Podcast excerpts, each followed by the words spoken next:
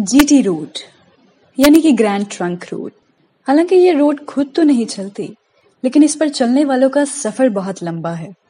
GT road ने बहुत बड़े बड़े लोगों, राजाओं, बादशाहों और मंत्रियों के काफले देखे हैं।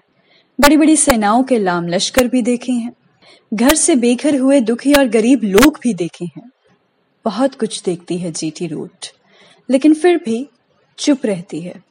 इस चुप्पी को तोड़ने की एक विनम्र सी कोशिश है ये पॉडकास्ट सीरीज़ जीटी रूट इस खामोशी से बहुत ही ईमानदार सवाल करने की कोशिश है जीटी रूट जो दर्द और रहस्य भी छुपा हुआ है इस विशाल और ऐतिहासिक मार्ग में। उसे जानने का एक प्रयास है जीटी रूट एक निवेदन है आप सभी से कि इस कोशिश को सफल बनाने के लिए आगे आइए। ये सवाल सिर्फ़ मेरे नहीं आपके हैं और पूरे समाज के मन में उठने चाहिए। ये सवाल भी आप सभी के हैं और इनके जो जवाब होंगे, वो भी आप सभी के होंगे।